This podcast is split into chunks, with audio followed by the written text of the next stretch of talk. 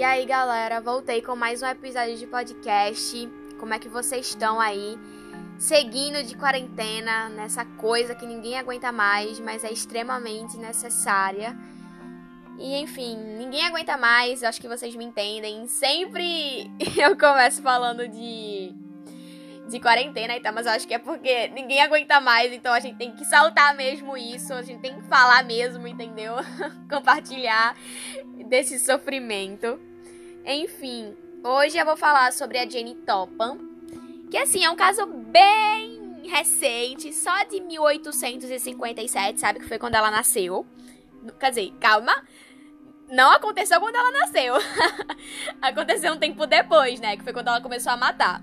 Mas enfim, a Jenny Topham ela nasceu em Boston em 1857 e a família dela era bem conturbada, tinha muita briga, enfim. É aquele lar que é típico de, de fazer psicopata, sabe? Fazer bem entre aspas. Mas enfim.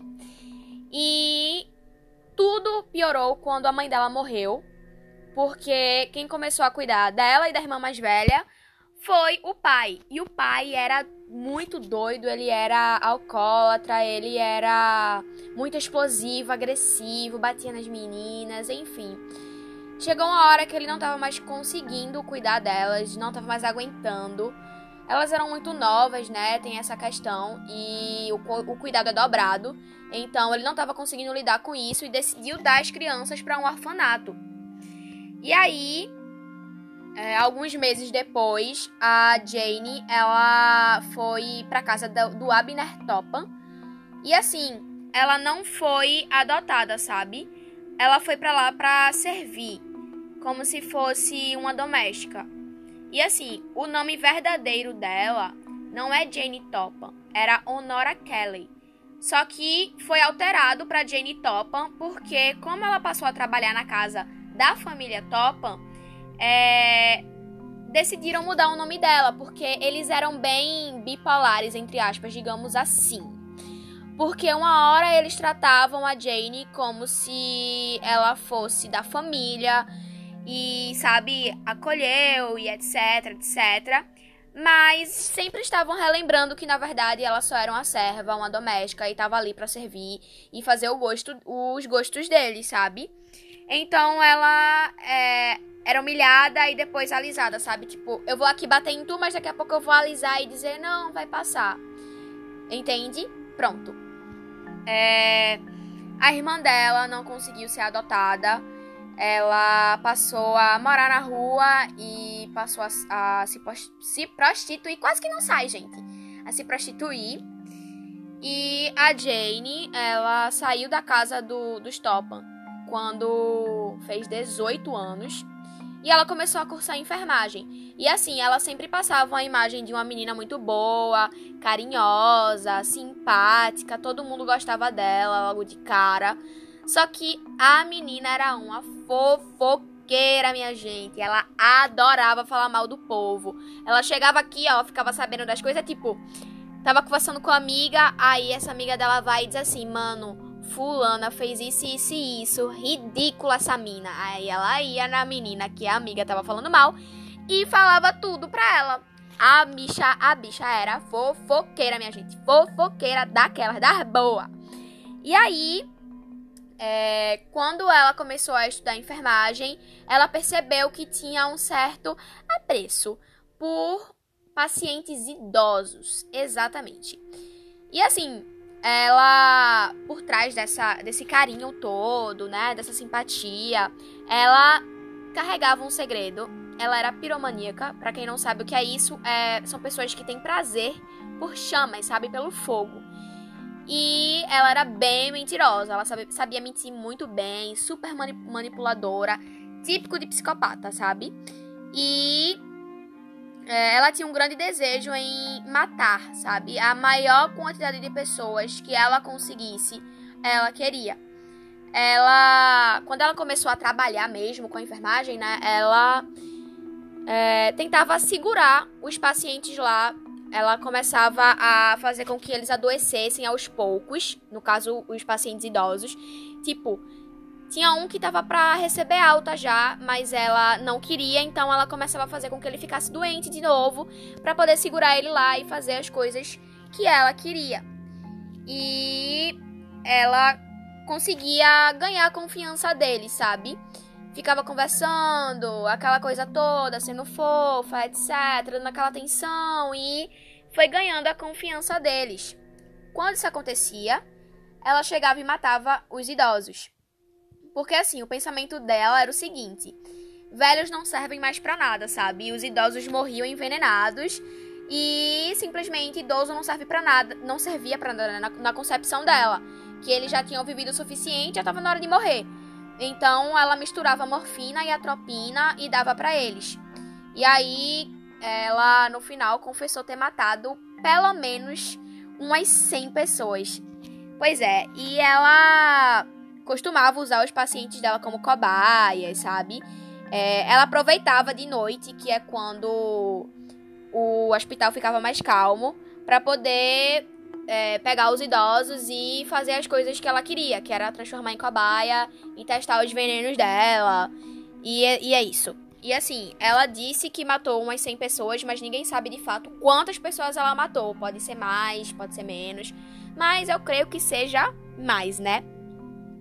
E ela dizia que, assim, causar morte das pessoas dava um prazer imenso nela. Ela ficava super feliz, super excitada. E era bizarro porque como ela chegava ao ápice? Mano, como ela chegava ao ápice era bizarro. Ela simplesmente via que o, que o idoso tava lá convulsionando, morrendo aos pouquinhos. Ela deitava na cama com ele e o abraçava. Sim, o idoso morria abraçado com ela. Ela adorava isso, ela sentia muito, muito prazer em fazer isso. E aí ela matou amigos, ela matou paciente, ela matou médico, ela matou uma irmã adotiva dela, ela saiu matando todo mundo depois, porque antes ela só queria matar idoso, mas chegou uma hora que ela não estava mais aguentando segurar é, essa compulsão de matar e saiu matando geral, porque ela ficou realmente viciada em matar. Quando ela ficou realmente viciada nisso, ela foi logo presa. E quando ela foi capturada, foi o seguinte: ela estava de férias, ela viajou para um chalé de uns amigos. E, assim, era um chalé de uma família toda que ela conhecia. E aí ela conseguiu ter a confiança dele, sabe? Ficou ali arrodeando e tal. E ela matou todo mundo. E, e tipo, ela confessou isso tudo bem detalhadamente. É, falou pros psiquiatras e tal. Não mostrou empatia, super fria ela. E os psico psicopatas, não, meu Deus. Os psiquiatras, desculpa. É, falaram que ela era moralmente insana e não podia ser morta. Não sei se vocês sabem disso, mas pessoas que têm problemas psicológicos, por exemplo, a esquizofrenia, não podem pegar a pena de morte porque não sabem o que é certo e errado na hora do surto. E enfim, é, ela, ela pegou prisão perpétua num hospital psiquiátrico e morreu aos 84 anos em 1938. Então ela viveu bastante ainda. Pois é. Enfim, gente, é isso. É... Ela confessou 100 assassinatos para esses, pra esses. Eu só quero falar psicopata, gente. O que é que tá acontecendo comigo? Mas ela confessou esses 100 assassinatos para para os psiquiatras, mas quando chegou para as autoridades, para a justiça, ela só confessou 31. Então a gente não sabe realmente o que aqui rolou de fato. E é isso. É, a primeira vez que eu li sobre esse caso, eu fiquei um pouco. Não sei, incomodada. Porque. É, sei lá, ela mexia com idoso, né? Mexer com idoso pra mim é, é bem, bem pesado porque eles já estão bem fragilizados, né? A maioria não tem mais como se defender, e principalmente os que ela matava, porque já estavam no hospital, então estavam bem, bem mais fragilizados. E o modo que ocorria, né?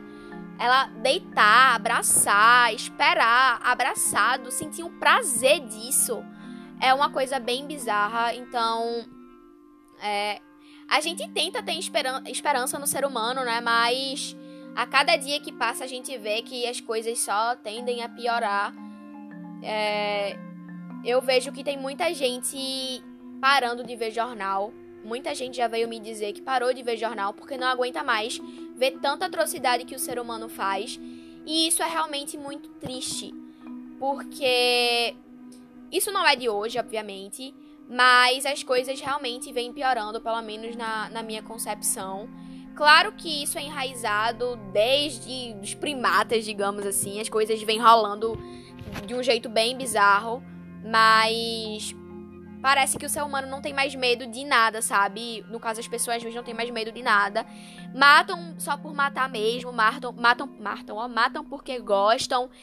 E isso é muito preocupante. A gente vive num país, num país e num mundo que isso se tornou, entre aspas, algo muito comum. E isso é muito, muito, muito desesperador.